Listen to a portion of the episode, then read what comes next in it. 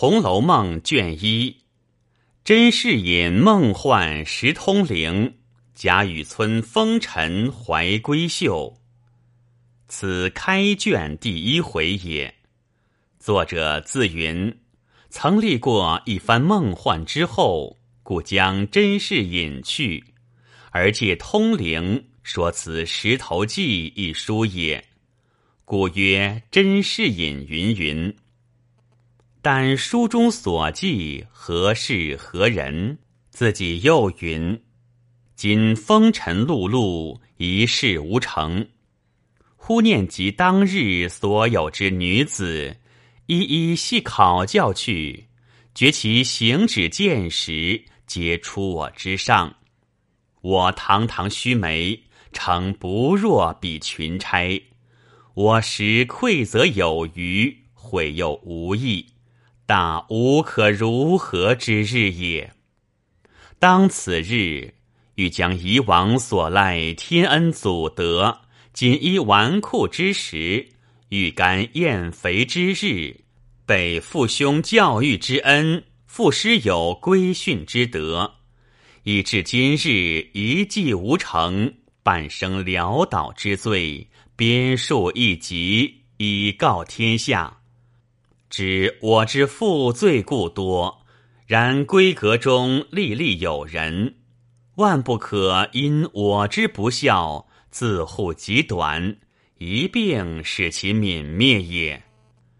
故当此朋友茅船，绳床瓦灶，未足防我襟怀，况对着晨风夕月，激柳庭花。更觉润人笔墨，虽我不学无闻，又何妨用贾雨村言敷衍出来？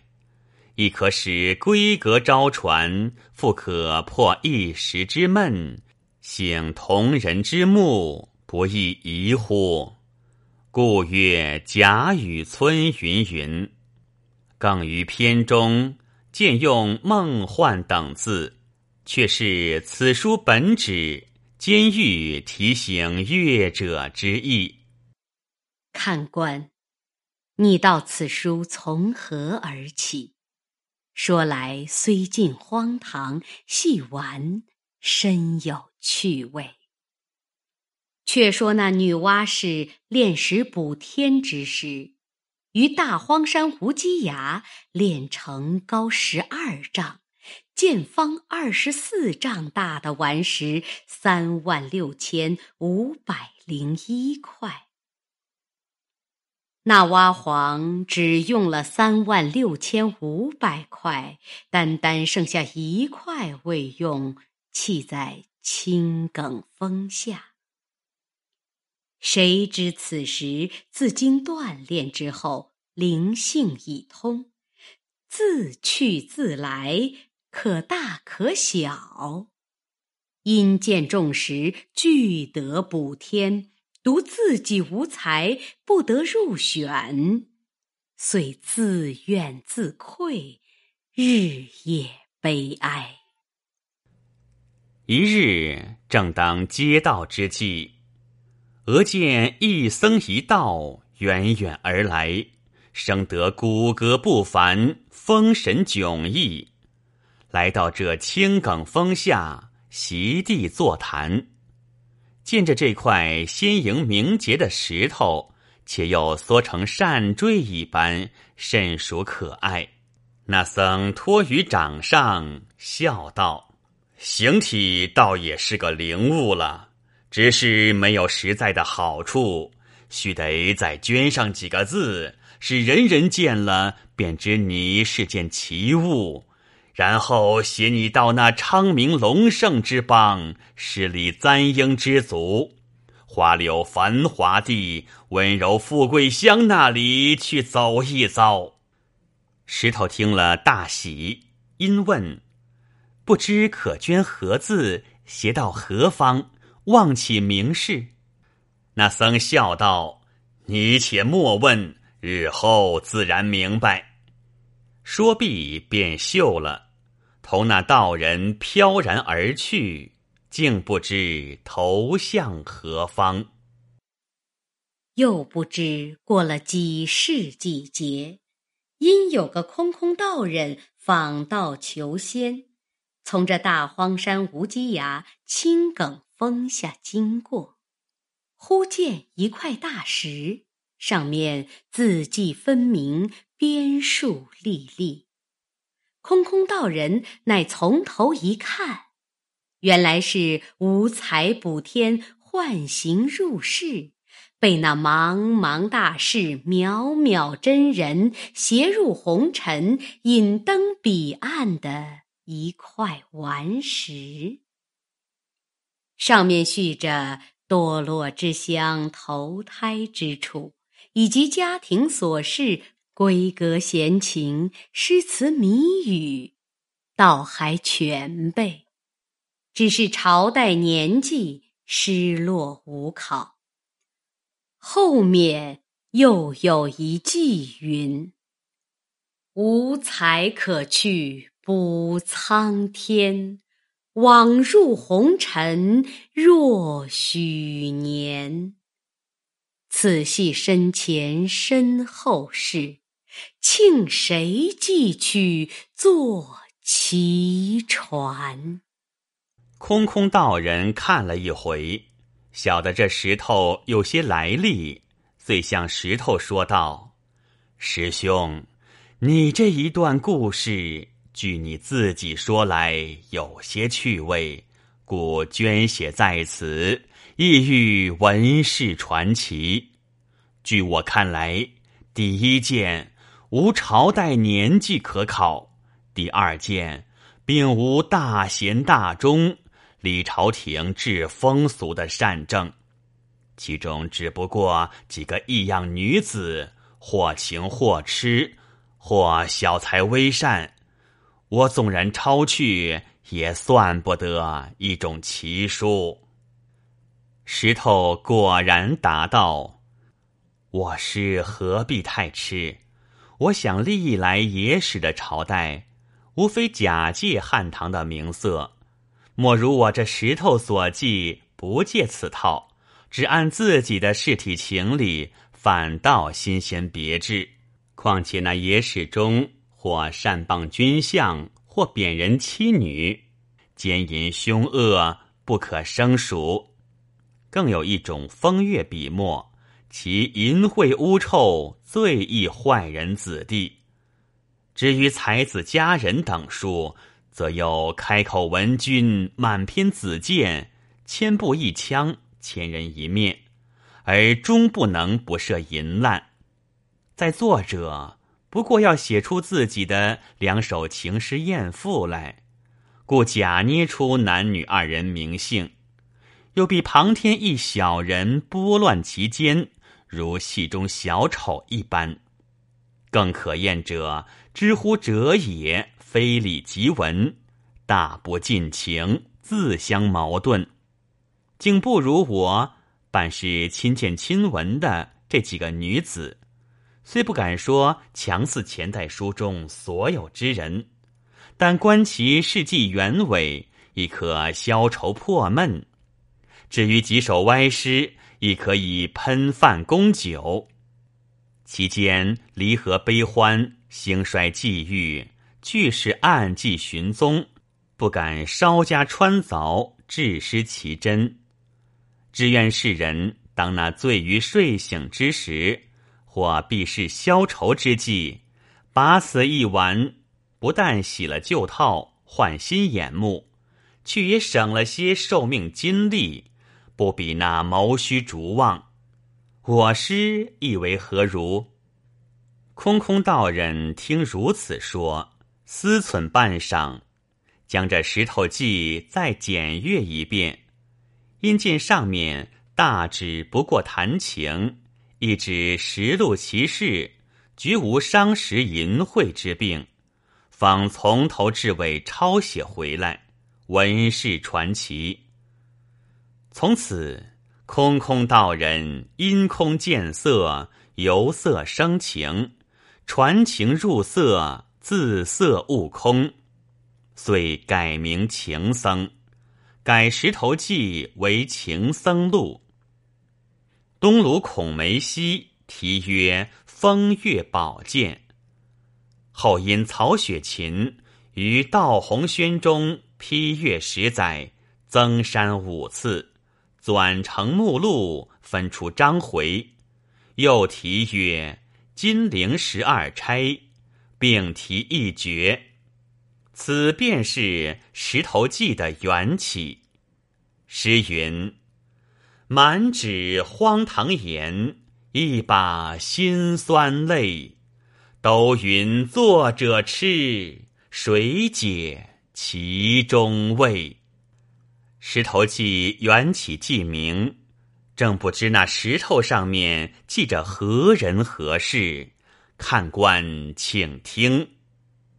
按那石上书云：当日地陷东南，这东南有个姑苏城，城中昌门，最是红尘中一二等富贵风流之地。这昌门外有个十里街，街内有个人清巷，巷内有个古庙，因地方狭窄，人皆呼作。葫芦庙，庙旁住着一家乡宦，姓甄名费，字世隐，嫡妻封氏，性情贤淑，深明礼义。家中虽不甚富贵，然本地也推他为望族了。因这甄世隐秉性恬淡。不以功名为念，每日只以观花种竹、浊酒吟诗为乐，倒是神仙一流人物。只是一件不足，年过半百，膝下无儿，只有一女，乳名英莲，年方三岁。一日檐下永昼。是隐于书房闲坐，手卷抛书，伏击盹睡。不觉朦胧中走至一处，不辨是何地方。忽见那厢来了一僧一道，且行且谈。只听道人问道：“你携了此物，意欲何往？”那僧笑道：“你放心。”如今现有一段风流公案，正该了结。这一干风流冤家尚未投胎入世，趁此机会就将此物夹带于中，使他去经历经历。那道人道：“原来近日风流冤家又将造劫立世，但不知起于何处，落于何方。”那僧道。此事说来好笑，只因西方灵河岸上三生石畔有绛珠草一株，那时这石头因挖黄未用，却也落得逍遥自在，各处去游玩。一日来到景幻仙子处，那仙子知他有些来历，因留他在赤霞宫居住。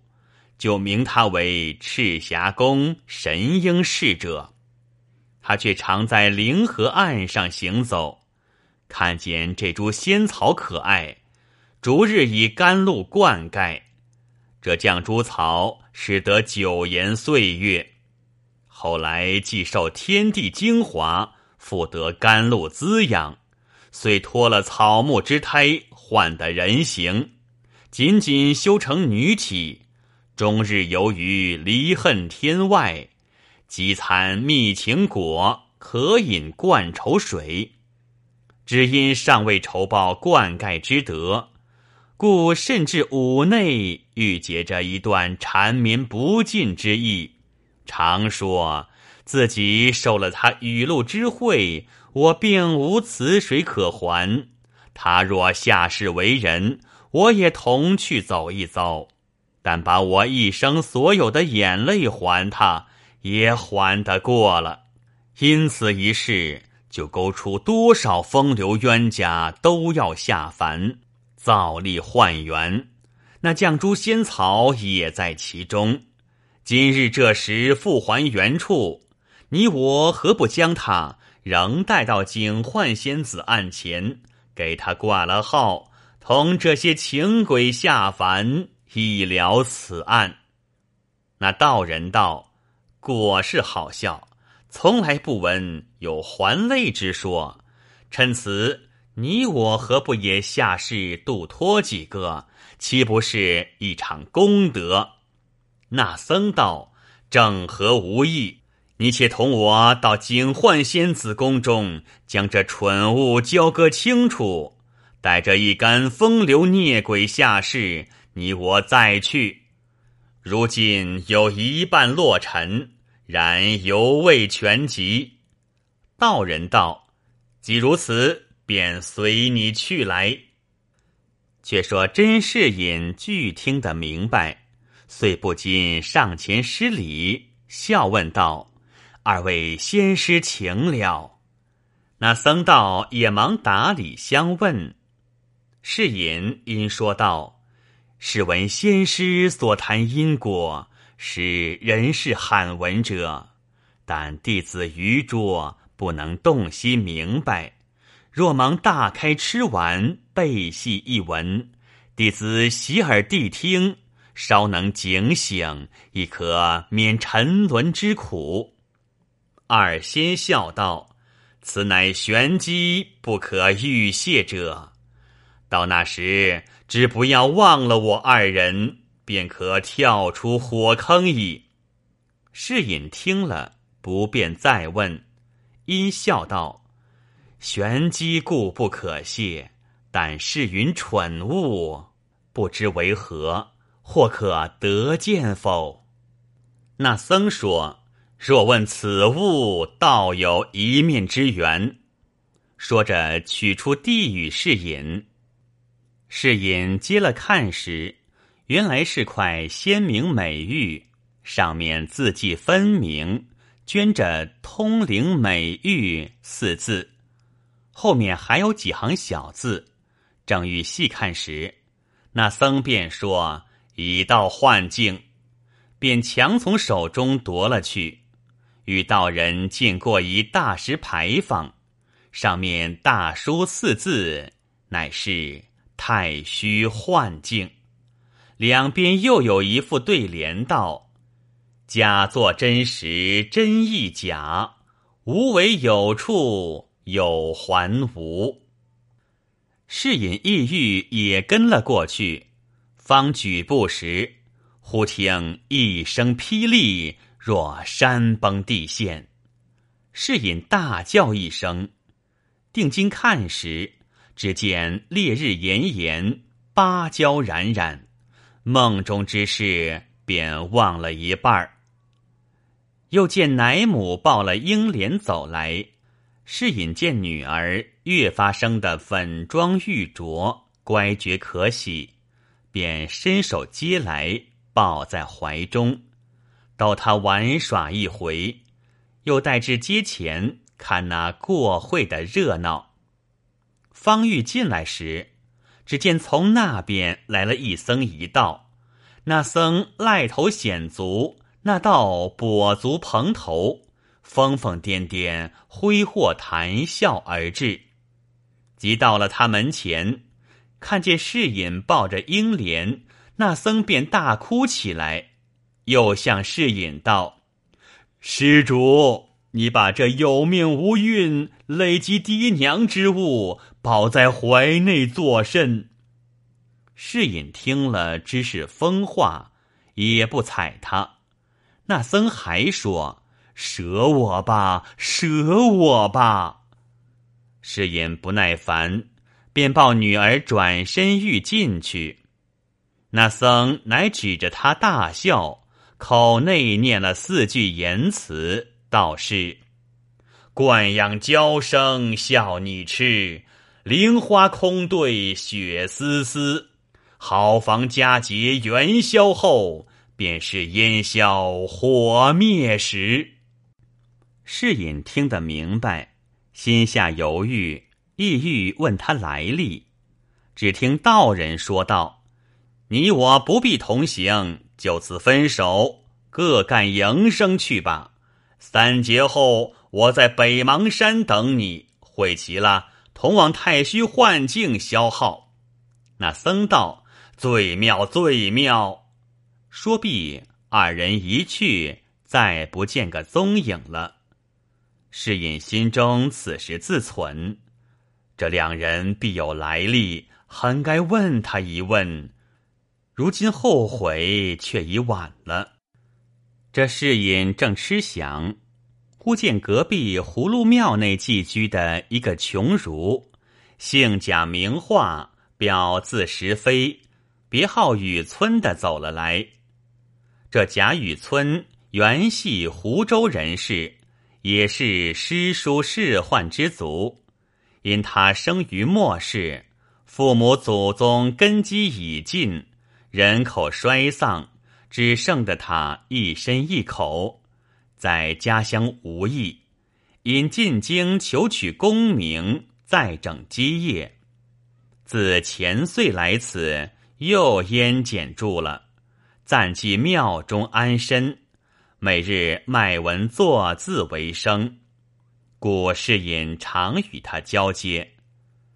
当下雨村见了世隐。忙施礼陪笑道：“老先生倚门祝望，敢街市上有甚新闻吗？”世隐笑道：“非也，是因小女啼哭，因他出来作耍，正是无聊的很。贾兄来的正好，请入小斋，彼此俱可消此永昼。”说着。便令人送女儿进去，自携了雨村来至书房中，小童献茶，方谈的三五句话，忽家人飞报严老爷来拜，是隐慌的忙起身谢罪道：“恕狂驾之罪，略作，弟即来奉陪。”雨村起身亦让道：“老先生请便。”晚生乃长造之客，稍后何妨？说着，世隐已出前厅去了。这里雨村且翻弄诗集解闷，忽听得窗外有女子嗽声。雨村遂起身往外一看，原来是一个丫鬟在那里掐花。生得仪容不俗，眉目清秀，虽无十分姿色，却也有动人之处。雨村不觉看得呆了。那甄家丫鬟掐了花，方欲走时，猛抬头见窗内有人，毕襟旧服，虽是贫窘，然生得腰圆背厚，面阔口方。更兼剑眉星眼，直鼻方腮。这丫鬟忙转身回避，心下自想：这人生的这样雄壮，却又这样褴褛，想他定是我家主人常说的什么贾雨村了。没有意帮助周济他，只是没甚机会。我家并无这样贫窘亲友，想一定就是此人了。怪道又说，他必非久困之人。如此想，不免又回头一两次。雨村见他回了头，便以为这女子心中有意于他，便狂喜不禁。自谓此女子必是个巨眼英豪，风尘中之知己。一时小童进来，雨村打听的前面留饭不可久待，遂从夹道中自便门出去了。是引待客既散，知雨村已去，便也不去再邀。一日到了中秋佳节，是因家宴已毕，又另具一席于书房，自己步月至庙中，来邀雨村。原来雨村自那日见了甄家之婢，曾回顾他两次，自谓是个知己，便时刻放在心上。今又正值中秋，不免对月有怀，因而口占五言一律，云：“未卜三生怨，平添一段愁。”闷来十脸额，行去几回头。自顾风前影，谁看月下愁？禅光如有意，先上玉人楼。渔村吟罢，因又思及平生抱负，苦未逢时，乃又搔首对天长叹。复高吟一联云：“欲在独中求善价，钗于帘内待时飞。”恰值世隐走来，听见，笑道：“雨村兄，真抱负不凡也。”雨村忙笑道：“不敢，不过偶吟前人之句。”何其过誉如此？因问老先生何幸至此？世隐笑道：“今夜中秋，俗谓团圆之节，想尊兄屡寄僧房，不无寂寥之感，故特具小酌，邀兄到敝宅一饮，不知可纳秦意否？”雨村听了。并不推辞，便笑道：“既蒙谬爱，何敢负此盛情？”说着，便同了侍隐赴过这边书房中来。须臾茶毕，早已设下杯盘，那美酒佳肴自不必说。二人归坐，先是款斟慢饮，见次谈至兴浓。不觉飞弓献甲起来，当时街坊上家家箫管，户户笙歌，当头一轮明月，飞彩凝辉。二人欲添豪兴，酒到杯干。雨村此时已有七八分酒意，狂兴不禁，乃对月欲怀，口占一绝云。时逢三五便团栾，满把清光护玉兰。天上一轮才捧出，人间万幸仰头看。侍隐听了，大叫：“妙极！弟每位兄必非久居人下者，今所吟之句，飞腾之兆已现。”不日可接履于云霄之上了，可贺可贺！乃亲斟一斗为贺。雨村饮干，忽叹道：“非晚生酒后狂言，若论时尚之学，晚生也或可去充数挂名。只是如今行囊路费，一概无措，神经路远。”非来卖字撰文，即能道得。世隐不待说完，便道：“兄何不早言？弟已久有此意，但每遇兄时，并未谈及，故未敢唐突。今既如此，弟虽不才，毅力二字却还识得。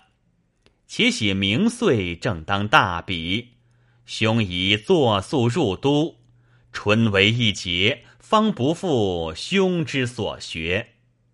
其盘废于世，弟自代为处置，亦不枉兄之谬识矣。当下即命小童进去，速封五十两白银，并两套冬衣。又云：十九日乃黄道之期。兄可即买舟西上，待雄飞高举，明冬载物，岂非大快之事？雨村收了银衣，不过略谢一语，并不介意，仍是吃酒谈笑。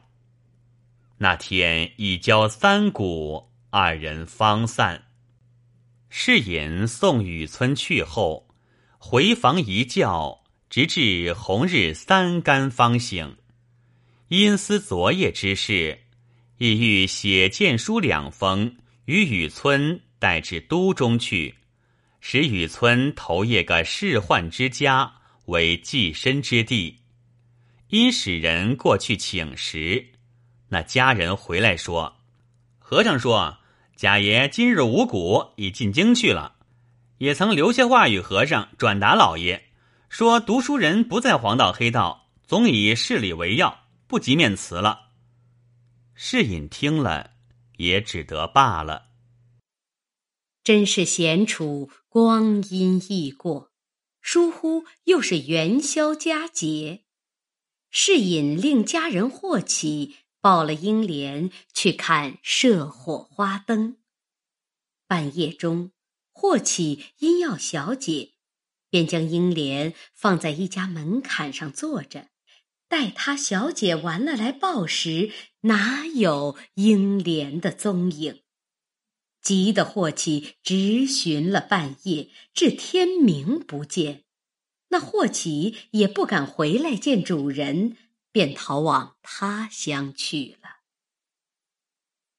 那世隐夫妇见女儿一夜不归，便知有些不好，再使几人去找寻，回来接云，影响全无。夫妻二人办事只生此女，一旦失去，何等烦恼！因此昼夜啼哭，几乎不顾性命。看看一月，世隐已先得病，夫人封氏也因思女够急，日日请医问卦。不想这日三月十五。葫芦庙中炸供，那和尚不小心油锅火溢，便烧着窗纸。此方人家俱用竹篱木壁，也是劫数，应当如此。于是接二连三，牵五挂四，将一条街烧得如火焰山一般。彼时虽有军民来救，那火已成了势了。如何救得下？只烧了一夜方息，也不知烧了多少人家。只可怜甄家在隔壁，早成了一堆瓦砾场了。只有他夫妇并几个家人的性命不曾伤了，急的是引为跌足长叹而已。与妻子商议，且到田庄上去住。偏值近年水旱不收，贼盗风起，官兵剿捕，田庄上又难以安身，只得将田地都折遍了，携了妻子与两个丫鬟，投他岳丈家去。他岳丈名唤风素，本贯大汝州人士，虽是务农，家中却还殷实。今见女婿这等狼狈而来，心中便有些不乐。幸而世隐还有折遍田产的银子在身边，拿出来托他随便置买些房地，以为后日衣食之计。那风素便半用半赚的，略与他些薄田破屋。世隐乃读书之人。不惯生理稼穑等事，勉强支持了一二年，越发穷了。风素见面时，便说些现成话，且人前人后又怨他不善过活，只一味好吃懒做。是引之投人不着，心中未免悔恨。再兼上年惊吓，极愤怨痛已伤，暮年之人贫病交工，竟渐渐地露出那下世的光景来。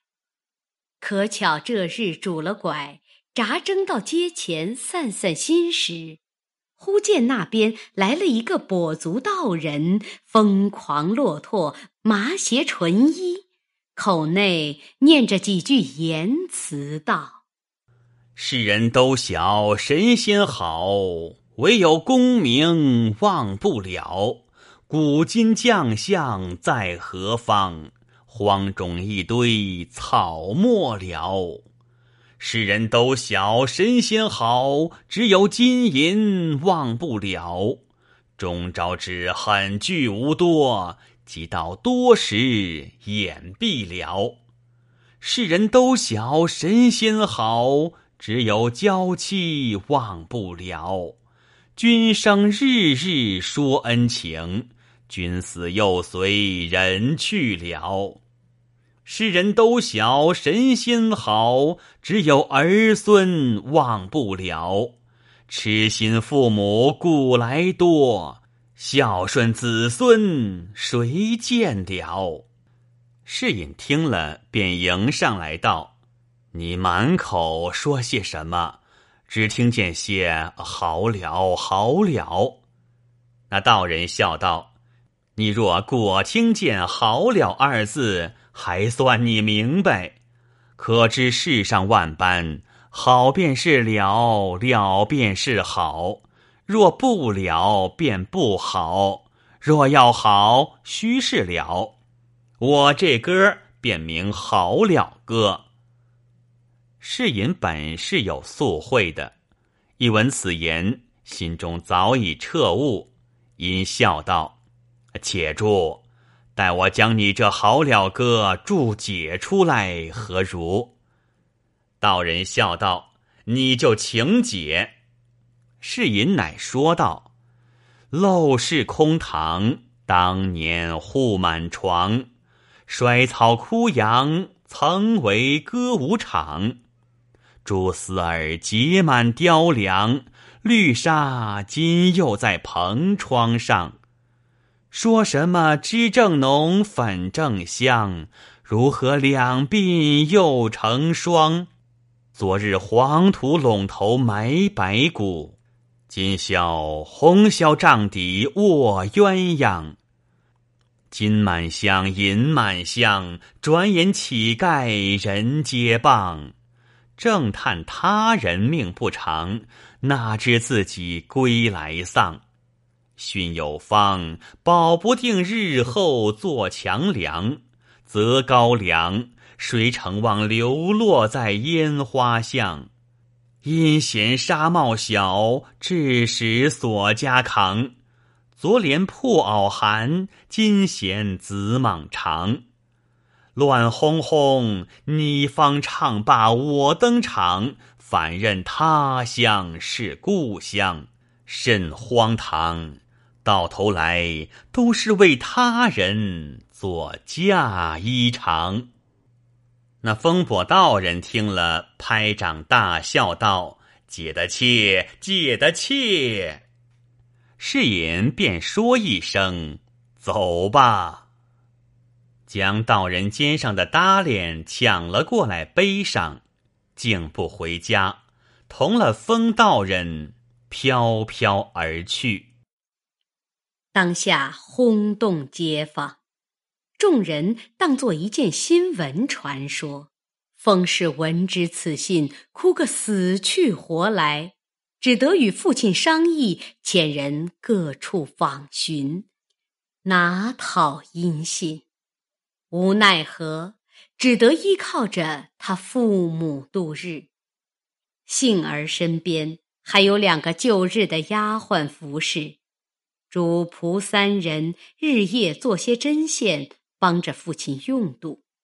那风素虽然每日抱怨，也无可奈何了。这日，那甄家的大丫鬟在门前买线。